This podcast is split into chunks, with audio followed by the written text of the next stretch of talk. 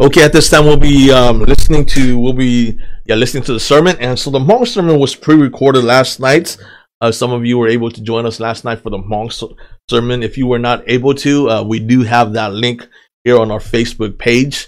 Uh, is under Hmong sermon, and so not only that, um, we also have it on my Facebook page. If my Facebook page, you will see the Hmong sermon, which is exactly the same Bible verse that we um, will be speaking and so if you're interested in the Hmong sermon instead, you can go ahead and click on that link at this time to listen to the Hmong sermon. And so for this live broadcast here, we will be doing the sermon in English. The title which I have given to the sermon this week is called I Am the Door. I Am the Door. It's from John chapter 10, verse 1 through verse 10. John chapter 10, verse 1 through verse 10. And so I'll be reading from the English Standard Version, the ESV. These are the words of our Lord Jesus. Truly, truly, I say to you, he who does not enter the sheepfold by the door, but climbs in by another way, that man is a thief and a robber. But he who enters by the door is the shepherd of the sheep. To him the gatekeeper opens, the sheep hear his voice, and he calls his own sheep by name and leads them out. When he has brought out all his own, he goes before them, and the sheep follow him, for they know his voice. A stranger they will not follow, but they will flee from him, for they do not know the voice of strangers. This figure of speech Jesus used with them, but they did not understand what he was saying to them. So Jesus again said to them, Truly, truly, I say to you, I am the door of the sheep. All who came before me are thieves and robbers, but the sheep did not listen to them. I am the door. If anyone enters by me, he will be saved and will go in and out and find pasture. The thief comes only to steal and kill and destroy. I came that they may have life, have it abundantly. Let us pray together for the word of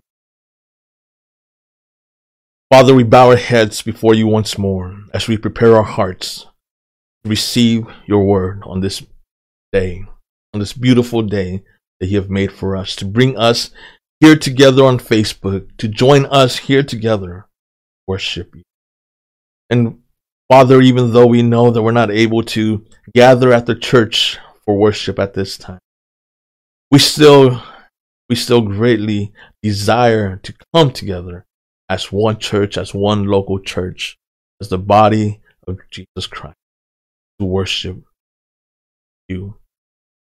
And so we pray at this time, as we listen to your words, that you will bless us with a heart that will be able to receive your words, that your words will be something that will transform us, will lift us up. And so we give you all things at this time, and we ask for your Holy Spirit's guidance. We lift all things to you, for Lord Jesus. Amen. Here in May 2020, it is the 45th anniversary of the end of the Vietnam War.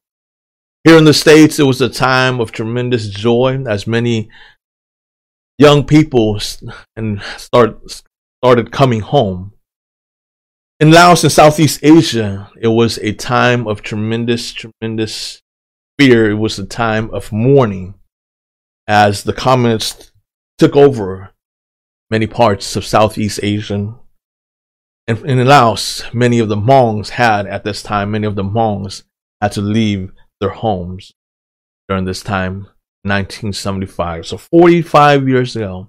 And so it is the time for us to just remember the end of the war, to celebrate with those at that time who were celebrating, to, to honor those, the veterans who gave up their lives and those who fought in the war. Also to remember the struggles of many of many of our brothers and sisters in Southeast Asia. To remember the struggles of our Hmong brothers and sisters as, as they had to flee their homes during this time as the communist government took over the country and declared genocide and persecution against the Hmong people. As we remember these things, I also remember the you know I also remember us coming to the United States, and of course I was still very young at that time.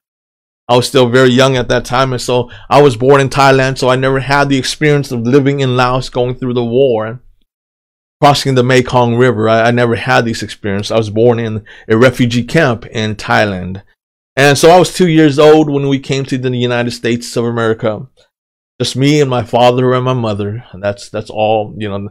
That's all you know who, who were part of our family at that time. And then when we got here to the states, and you know, since we've been here in the, in, in the states, you know, we um, I've had I have seven more siblings to me, so there's eight of us. But when we came to the United States, it was just me. I was the only child. I was the oldest. I was the only child at that time one some of the first memories in my life were memories of San Jose, California, because that's where my family came. That's where we first lived when we came to the United of America. And so I remember our very first house, our very first pl- place that we lived in. And that place was an apartment. It was an apartment downstairs, two bedroom, very small apartment that we lived in at that time. And we lived in San Jose from 79 until around 80, 1982 and I started kindergarten when we went to when we moved to Sacramento. And We when we moved to Sacramento, we also lived in a a uh, an apartment also. And so being that you know the back then the Hmongs just came to the United States, we were still you know living in poverty, and so many of the places that we lived in were, were, were places that many people don't want to live in. And but we all lived in apartments and, and small houses and things of that sort. But one of the one of the better memories that I had when I was a child is a memory of my aunt and my uncle's house in San Jose. Because even though many of us we lived in these small apartments, my aunt and my uncle they were able to find a big, nice size house, about 2,000 square foot, feet. And, and I remember seeing their house for the very first time when I was about nine to 10 years old. And when the very first time when I saw their house, I was just amazed by how big their house was because I was used to living in these small apartments. And, and the, their house was a two story home with four bedrooms, three bathrooms with a living room, a family room, and a dining room. And it was beautiful with stairs right when you open up that door entering into their, their home. There's that stair, that stairs that just goes right straight up into the upstairs portion of the home. And I remember when the very first time when I saw that house, I was just amazed by that. And, and I was, you know, it, it became part of my dream that one day, one day, I will find a house like that. That one day I will live in a house like that. So even when I was a little child, about nine to 10 years old, I was dreaming already about one day having a house like that. And fortunately, nowadays, um, you know, my wife and I, we were able to buy a house that's very similar to that. Very similar to that, a little bit bigger than, than my aunt and my uncle's house was. But we're fortunate to be able to, to buy a house and to live in a house that's similar to what uh, my aunt and my uncle lived in. And, but one of the things that I love more, the most about my aunt and my uncle's house was the fact that they had double doors. They had double doors.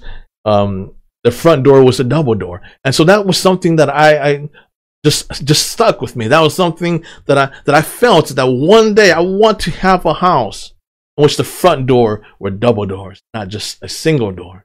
And so, unfortunately, we, my wife and I were not able to find a house like that. And so we bought a house that's single door. But, you know, I just love that because having that double door, it just makes everything so much easier.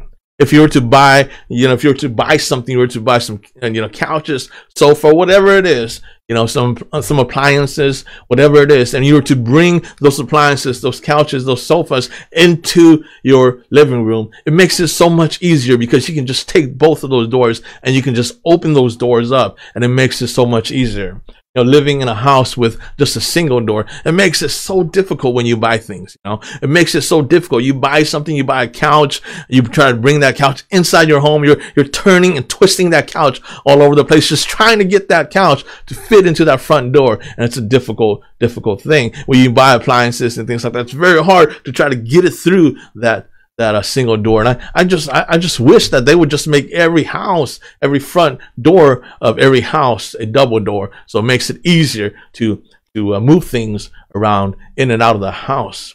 And and so that was you know those were some of my earliest memories in in my life. And one of the things is just remembering that house that my aunt my uncle who who has now passed away but just remembering the house that they lived in somewhere around 1985 until somewhere around the year 2000 and just remembering those doors and just seeing those double doors because i have at that time i have never seen anything like that before. You know i've always seen these small apartments i've always seen these small doors going inside the house and just seeing those double doors was something that amazed me at that time and yet the Bible also talks to us about a door. The Bible also talks to us about a door, and it is a door that is much better than this door that we're talking about here at my aunt and my uncle's house. The Bible talks about a door that leads to an abundant life. And that door that the Bible talks about, in which Jesus Christ talks about, here in John chapter 10, is himself. That door is indeed Jesus Christ. He is the door that leads to salvation. He is the door that leads to abundant life. And if anyone goes through that door, he will find eternal. And as we look at the scripture here from John chapter 10, verse 1 through verse 10, as Jesus was speaking to the Pharisees, we see the opening of his words. And he says in these words, truly, truly. And we can take those words and we can, if we can literally translate that to mean amen, amen. Okay. Or, but at the same time, the reason why Jesus Christ is repeating himself with these words, truly, truly, is that he wants to emphasize on what he is saying. And so he wants to bring the attention exactly to what he is saying. And he's basically saying, telling us here that this is something that is very, very important for us to listen to. This is something that is extremely, extremely important. This is something that we must take to heart. This is something that we must keep inside our hearts. That these words are something that we must truly, truly pay attention to. They are significant to us. They are extremely essential to our lives. That's what Jesus Christ is declaring when he's saying truly, when he opens up of this discourse by saying truly, truly. And this is something that we must remember, we must keep because this is something that will be life transforming for us. And he says here, I say to you, and although this is something that's meant for all of us to listen to, in the context of John chapter 10, the group in which Jesus Christ was speaking to were the Pharisees. He was speaking to the Pharisees, a group of people that mainly, I mean, not all of them hated Jesus Christ, but mainly they hated the message of Jesus Christ at that time. They were very hostile the message of Jesus Christ at that time. And of course, if we look chapter 9, John chapter 9, we will see exactly the context in which Jesus Christ is saying these words here. Because in John chapter 9, we see that that the Pharisees, they were angry at Jesus for healing a man that was born blind on the day, on the Sabbath day.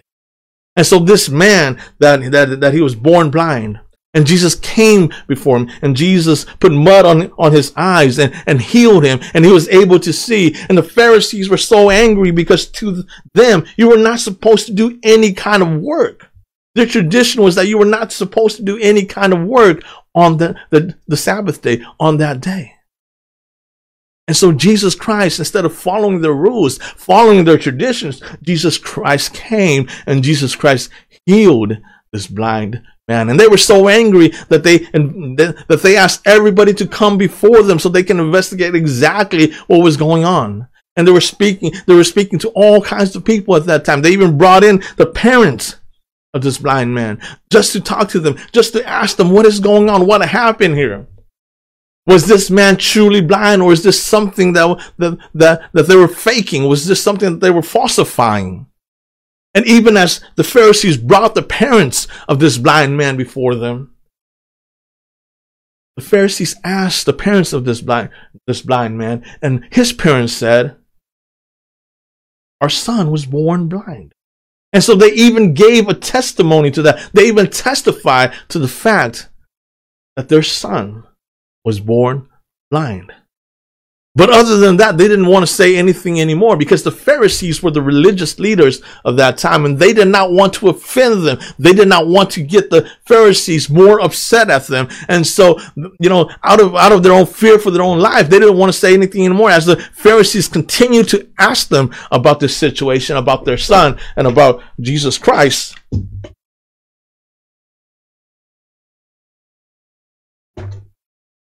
As they continued to ask them about these things, they said, Why don't you just ask him, right? Why don't you ask him? He's already old enough. He can speak for himself, and whatever he says, that's his testimony. And so the parents, even the parents, got to the point in which the parents didn't want to say anything anymore because they, they were just afraid how angry the Pharisees were. And we see in chapter 9 that the Pharisees became so angry to the point that they cast this blind man out from, from them because this blind man just kept testifying, just kept telling them that it was Jesus Christ that healed him. And so they were just so angry. They were so angry at this blind man. They were so angry at Jesus Christ that they cast or they kicked this blind man out from them. And this is this is the context. This is where this discourse comes in. This is where Jesus spoke Pharisees and he declared to them, truly, truly, or these are the words that are extremely, extremely important. These are the words that you, even as religious leaders of this time, that you must hear from God. Because you see, at that time, the religious leaders, the Pharisees, the Sadducees, they were so fixated upon the religious laws. They were so fixated upon their traditions. They were so fixated upon their rituals and their culture. They were so concerned with that. They were so focused on that that, that, that it became more important to them to honor those traditions than it was to help someone. It became more important to them to practice their rituals, the religious rituals than it was to actually help somebody else, to actually help this blind man during this difficult time. And so this is what Jesus was speaking to them. Jesus was teaching them. What does God want from us? Is it these rituals? Is it the, these traditions? Is that what God, is that what pleases the Lord? What is it that truly pleases the Lord? What is the real act of worship for God? Did we lose connection? I want to make sure we didn't lose connection here. But that, but that was the thing that Jesus was trying, that Jesus was trying to communicate to them. And we see, we see in Micah chapter 6, verse 7 through verse 8, the word of God even in the Old Testament, spoke about this. And it says this in Micah chapter 6, verse 7 through verse 8 Will the Lord be pleased with thousands of rams, with ten thousands of rivers of oil? Shall I give my firstborn for my transgression, the fruit of my body for the sin of my soul? He has told you, O man, what is good. And what does the Lord require of you but to do justice and to love kindness and to walk humbly to God. In Matthew chapter 23, verse 23, Jesus says to the scribes and the Pharisees once more, Woe to you, scribes and Pharisees, you hypocrites! For you tithe mint and dill and cumin and have, have neglected the weightier matters of the law, justice and mercy and faithfulness. These you ought to have done without neglecting. You see, so Jesus Christ was telling them basically, that your traditions, your rituals. I mean, Jesus Christ is not saying that they are not important. But Jesus Christ is saying, yes, they are important, but you are neglecting what is more important than that. You believe that all these rituals, all these things that you do as a believer is what pleases God. But that is not what pleases God. What pleases God is that you need to provide justice for people, that you need to love people, you need to help people, you need to walk humbly with your Lord. And that was the problem within the religious atmosphere, within the religious community of Jesus Christ of the Jewish people during that time because they were so fixated, they were so concerned with these rituals and these religious laws and these traditions that instead of bringing people to the Lord, instead of instead of um, taking away the burden from people, what they did was they actually gave more burdens to people. They actually burdened people more and more with what they were doing, with all these laws and all these traditions, all these rituals. People simply just could not up. And so the faith, the faith in God became a burden. It became a burden to many people because they were acting not out of passion, not out of love, but they were acting out of obligation. And many times that's what happens in the church also. Many times what happens in the church is that oftentimes we can't tell the difference between what is tradition and what is scripture. And so many times what we do in the church is we neglect the scripture, but we uphold. And the tradition becomes a stumbling block for people. The tradition becomes something that keeps people away from the church. Jesus Christ says in Mark chapter 7 verse 8, he says, you have disregarded the commandments of God. Keep the traditions men. You have neglected the commandments of God to keep the traditions. And, and when we're unable to discern, to distinguish between what is tradition, what is the tradition of man? What is the tradition of our denomination? When we can't distinct, if we can't make a distinction between that and what is scripture, oftentimes, oftentimes those traditions are the things, are the stumbling block that keeps the church, from, that keeps people from coming. And so that's something we must learn. We must learn what the difference is. We must learn what is tradition, we must learn what is scripture. The things that are our tradition, those things should be flexible. Those things should be able to change. It is the things that are scripture that we don't change. It is the things of God. See, the things of scriptures are the things of God. These are the things that we hold on to. Because God is the same yesterday, today, tomorrow. So the things of scriptures are things we must hold on to. And the things that are tradition, the things of men, are things that we must be flexible. We must be willing to change them in order to help people come to know God more. But many times not what we do. Many times, what we do is we hold on to the traditional thing, the things of traditions, because these are, are, are, are what, what we focus on. These are things that we came up with. And so we hold them so, so we see them in, in, in such a personal way that we're unwilling to change the tradition. But when it comes to the things of God, the scripture thing, we're so quick to change those. We're so, e- you know, so we make it so easy change things. And so sometimes we have it backwards. Sometimes many churches, they have it back. Because the, the right way, you hold on to scripture, change the truth. Often many churches, they hold on to tradition, change scripture. And they believe that by doing that, they will grow the church. It doesn't happen.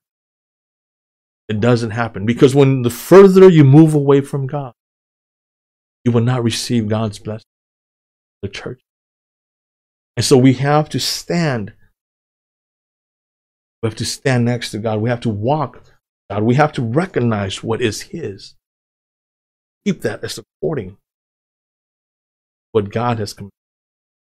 And we also recognize here in this, these scriptures, in this passage here, that Jesus Christ was indeed preaching. He was indeed not preaching to a choir. He was preaching to a group of people that were extremely hostile to him. He was ex- preaching to a group of people that disliked the message. And so the first thing we re- recognize, do we realize here in these scriptures is that if we are to walk, if we are to be able to walk like Christ walked, if we are able to go through this door that Jesus Christ is talking about, that is Jesus Christ, then we must be men and women. We must be men and women who hold on to the truth of God's word. The second part is we must be willing to teach the truth. Because Jesus Christ, even, even among people who are hostile to him, he preached the truth. He preached the truth of God's word to them. He did not hold the word of God back. And oftentimes we often feel that we need to withhold certain things from the word of God. Because we feel that, you know, if I teach this part of the word of God, some people are not going to like it and they're going to leave the but God has did not call us to withhold certain things from people. God has called us teach the entire scripture, to teach the whole counsel of the word of God. And in his calling and God's calling of Ezekiel in the Old Testament, this is God's this is what God said. God said, Ezekiel chapter 2, verse 3 to verse 8, he said, Son of man, I am sending you to the Israelites, to a rebellious nation that has rebelled against me. They and their ancestors have been in revolt against me to this very day. The people to whom I am sending you are obstinate and stubborn. Say to them, this is what the sovereign Lord says. And whether they listen or fail to listen, for they are a rebellious people, they will know that a prophet has been among them. And you, son of man, do not be afraid of them or their words. Do not be afraid, though briars and thorns are all around you and you have lived among scorpions. Do not be afraid of what they say or be terrified by them, though they are a rebellious people. You must speak my words to them, whether they listen or fail fail to listen, for they are rebellious. But you, son of man, listen to what I say to you. Do not rebel like that rebellious people. Open your mouth and eat what I give. You see, that's the message, that's the calling that God gives to us. That's the example in which Jesus Christ showed us here in John chapter 10. As he was preaching to this hostile group, he kept the truth of God's word. He did not hide the truth of God's word. And he did this out of love for the truth. He did this out of love. God.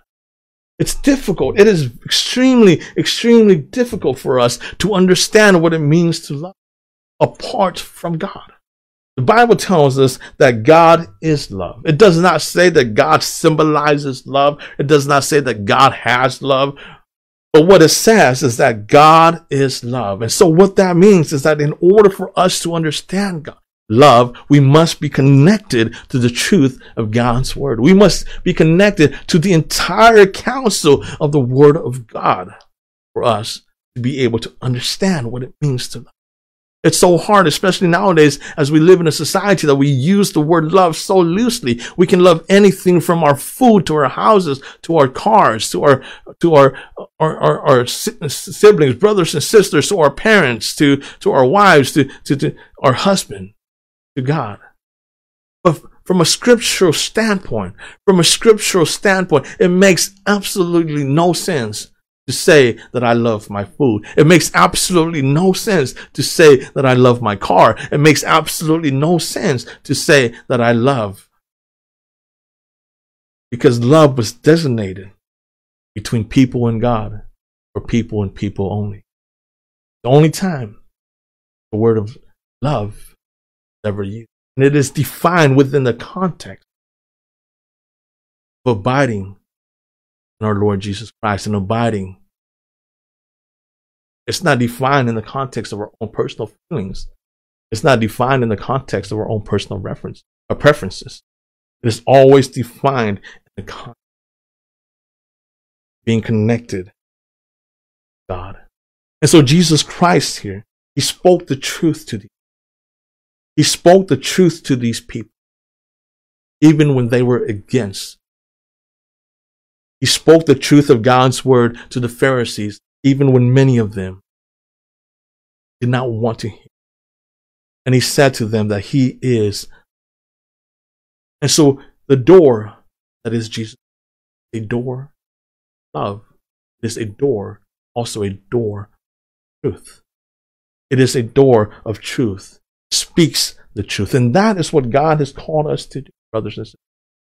He has called us to preach the truth, regardless of whether or not people listen or don't listen. You see, in his calling of Ezekiel, that's exactly what he says that you must speak my words, whether they listen to you or don't listen to you. Because if you speak my word, that way people will know that a prophet is now among them.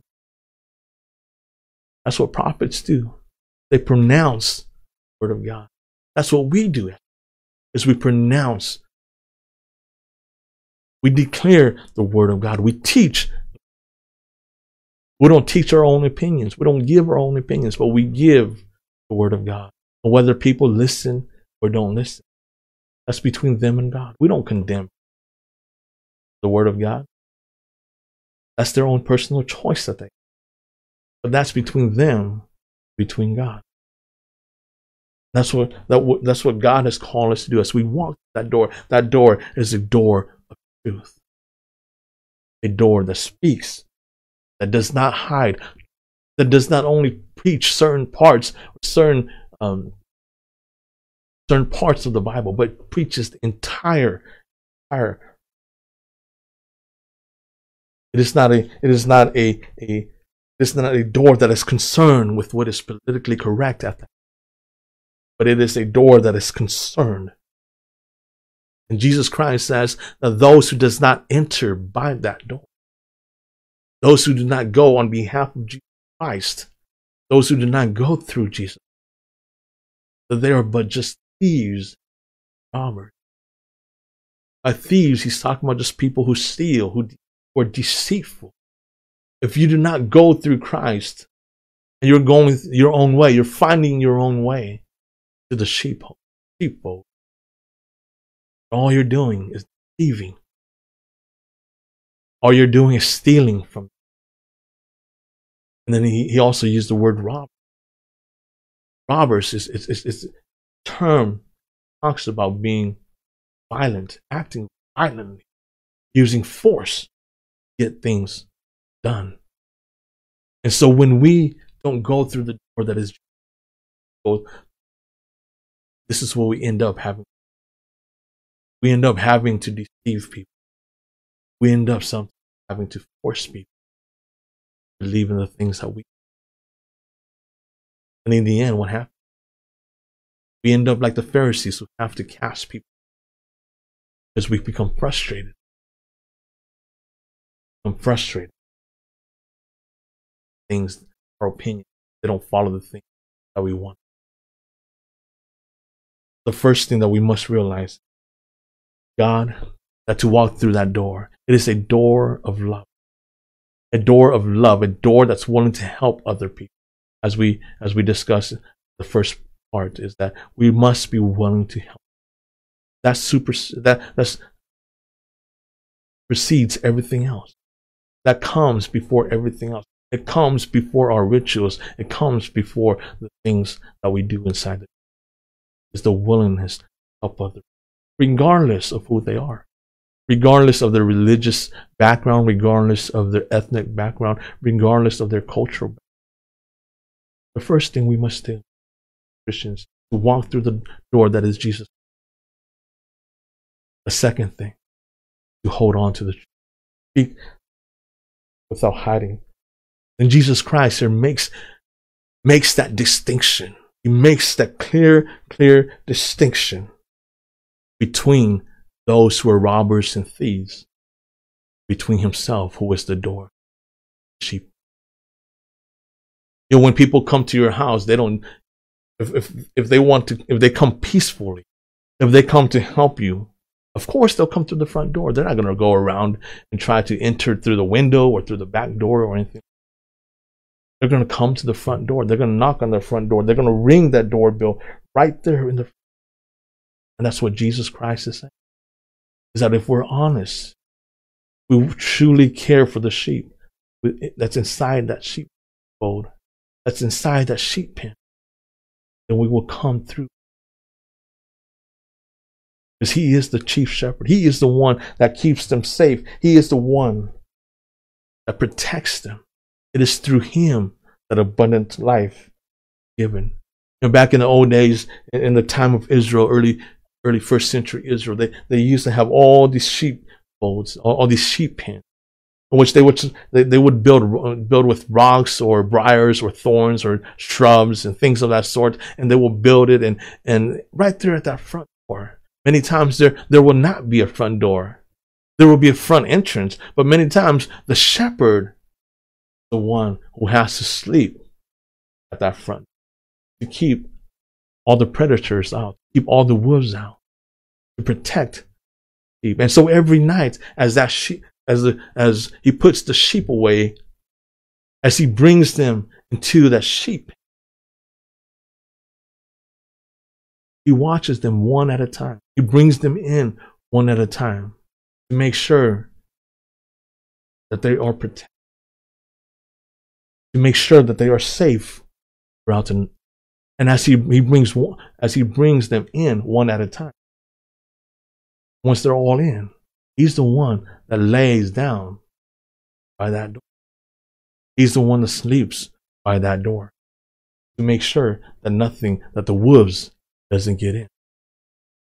And so what do we do if we, we are like Christ? Our job is to protect.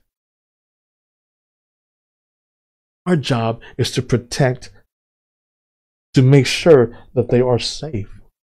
And that's why Jesus Christ warns us. That's why Jesus Christ warns us. And he makes this distinction between false prophets and the prophets of God. In Matthew chapter 7, verse 15, Jesus Christ says that we must watch out for false prophets, for they come in sheep's clothing, but inwardly they are ferocious, ferocious wolves. And so Jesus Christ warns us, he protects us. In Jeremiah chapter 23, verse 1 to verse 4, the word of God says, Woe to the shepherds who destroy and scatter the sheep of my pasture. See, God was speaking to a bunch of shepherds who were irresponsible. They did not want to take care of their sheep. As a matter of fact, they caused their sheep to be divided. They were not watching over the sheep, over the flock that God has given unto and so God is proclaiming woe unto them, a curse unto them. He says, Woe to the shepherds to destroy and scatter the sheep of my pasture, declares the Lord. Therefore, thus says the Lord concerning the shepherds who care for my people. You have scattered my flock and have driven them away, and you have not attended to them. Behold, I will attend to you for your evil deeds, declares the Lord. And so, in other words, God is saying, I will punish you for not taking care of my sheep. I will punish you for not taking care of the flock that I've entrusted into you. Instead of protecting them, instead of feeding them with the entire um, truth of my words, you've caused them to be divided. You've scattered them throughout the world. You have not watched after them. You have not taken responsibility for them. And so God was declaring a punishment upon them. And then he goes on and he says, I will gather. See, God says that God will gather the remnants of my flock out of all the countries where I have driven them, and I will bring them back to their fold, and they shall be fruitful and multiply. I will set shepherds over them who will care for them, and I and they shall fear no more, nor be dismayed, neither shall any be missing, declares the Lord. You see, Jesus Christ, Jesus Christ is the chief shepherd that is being promised here in the Old Jesus Christ is that chief shepherd. He is the good shepherd. He is the one that restores the flock. He is the one that restores the sheep. He is the one that cares for the sheep. Everybody else, all the pastors, all everybody else that serves in the church are under shepherd of Jesus Christ. And so Jesus Christ says that he is the door to the salvation. And he goes on and he says in John chapter 14, verse 6, he says, I am the way. I am the way and the truth and the life, and no one comes to the Father except through me. I want us to listen to that, that, that Bible verse very careful. Very carefully. Jesus Christ is saying that no one comes to the Father except through me.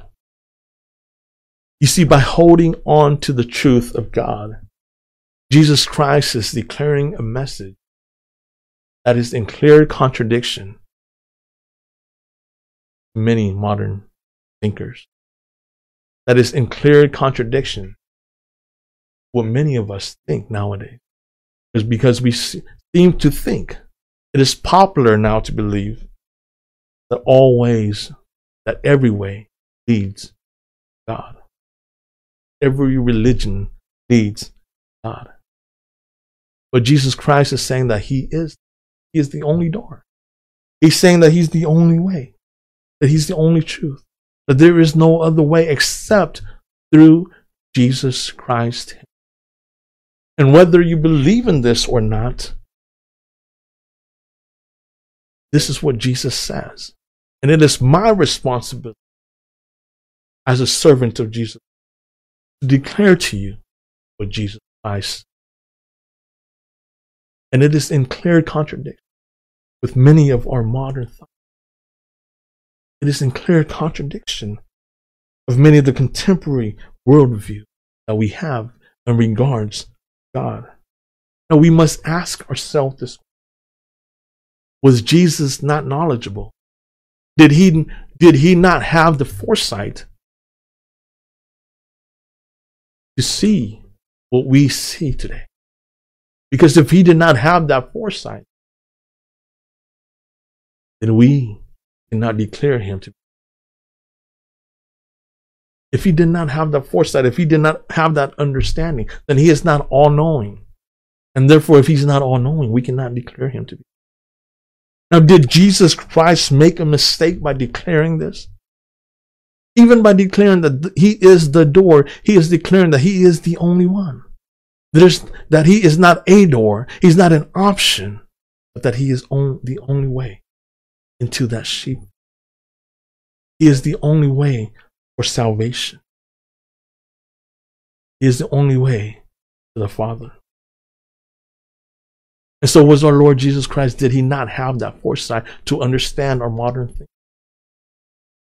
Or was he simply a liar? Did, did our Lord Jesus Christ, did he lie to us? If he had that foresight and he went ahead and made a declaration that is incorrect, that means that Jesus Christ lied to us.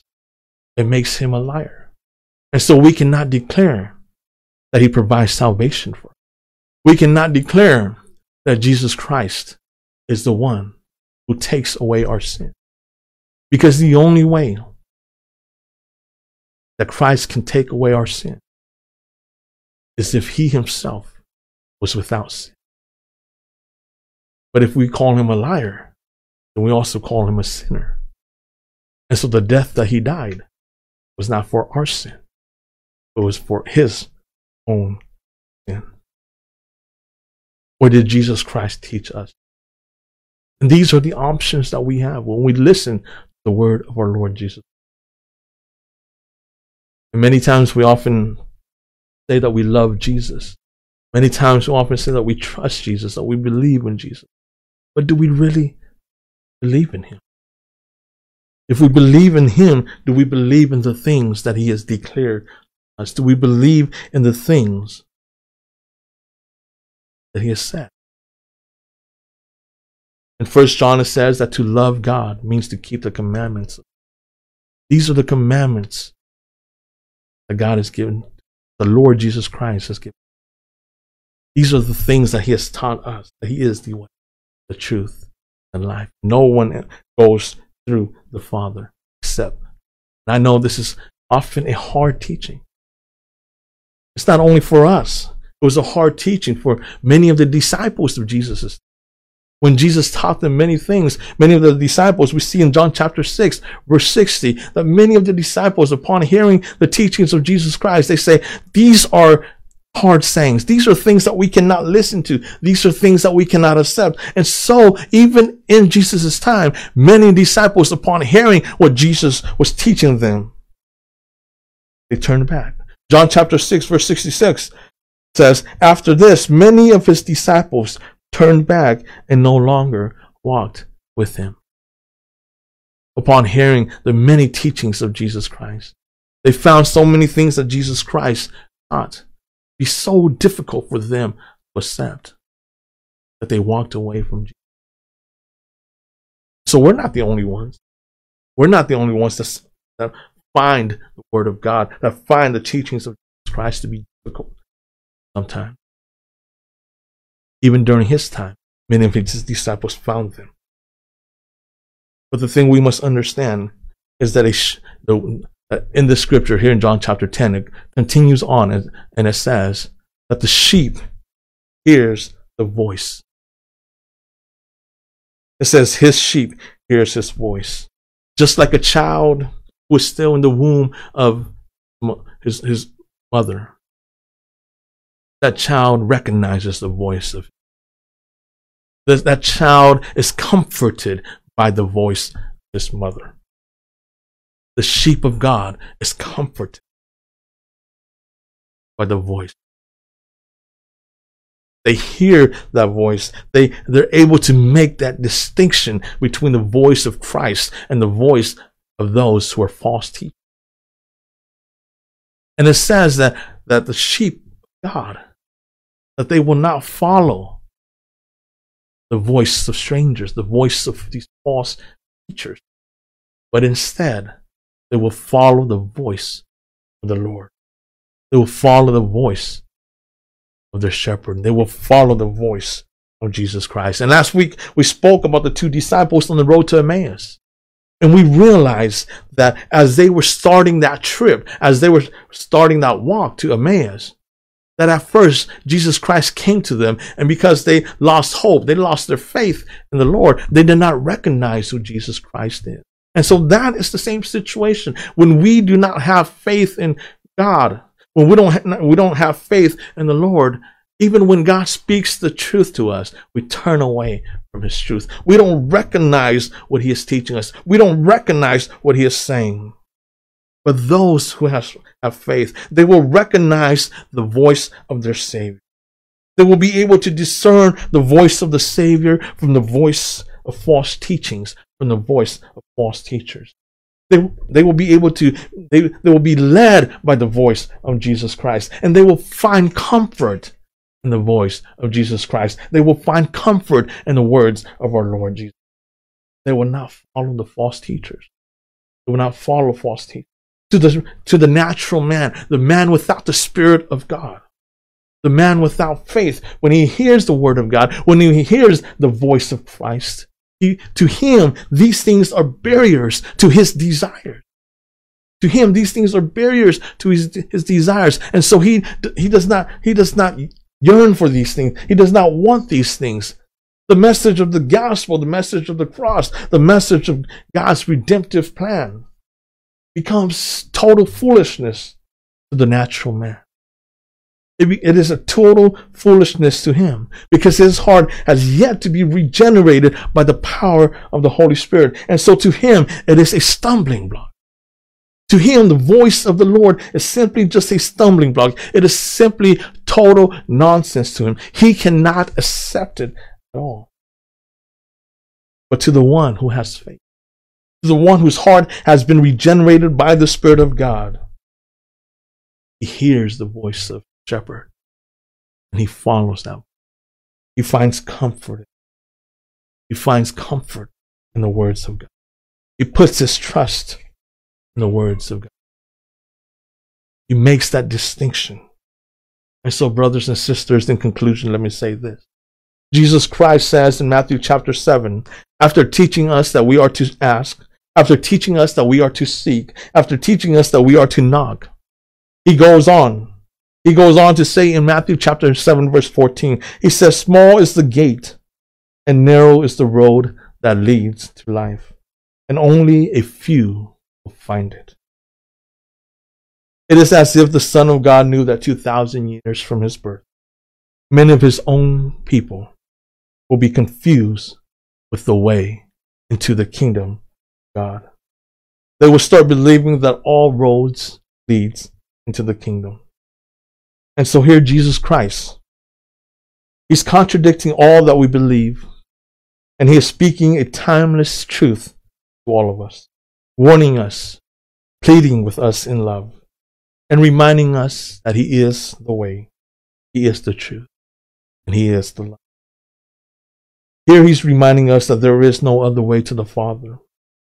That Jesus Christ himself is the door, the door that leads to everlasting life, that leads to an abundant. And so, for those of us who have received Christ already in our life, I encourage you to continue in your faith. I pray for your perseverance through this life until the day that you meet our Lord Jesus Christ face to face.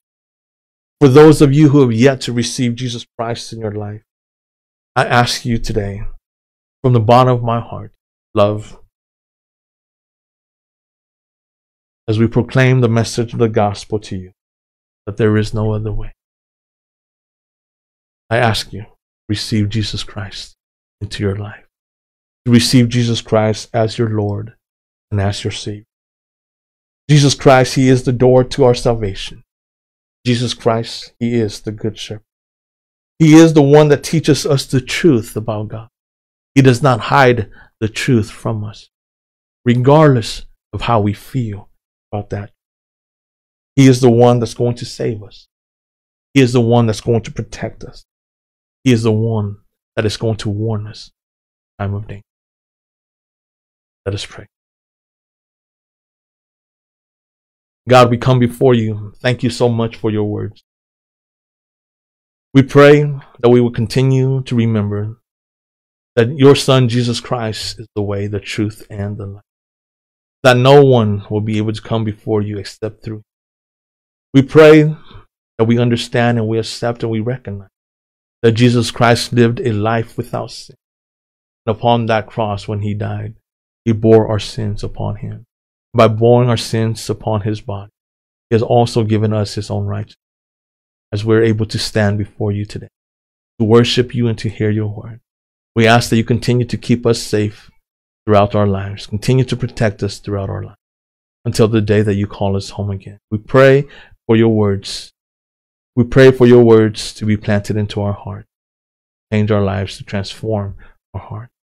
And so, Father, as we end this worship we lift everyone up to you in the name of our Lord Jesus. Thank you so much for joining us today and may the Lord bless all of you. Till we meet again. God bless.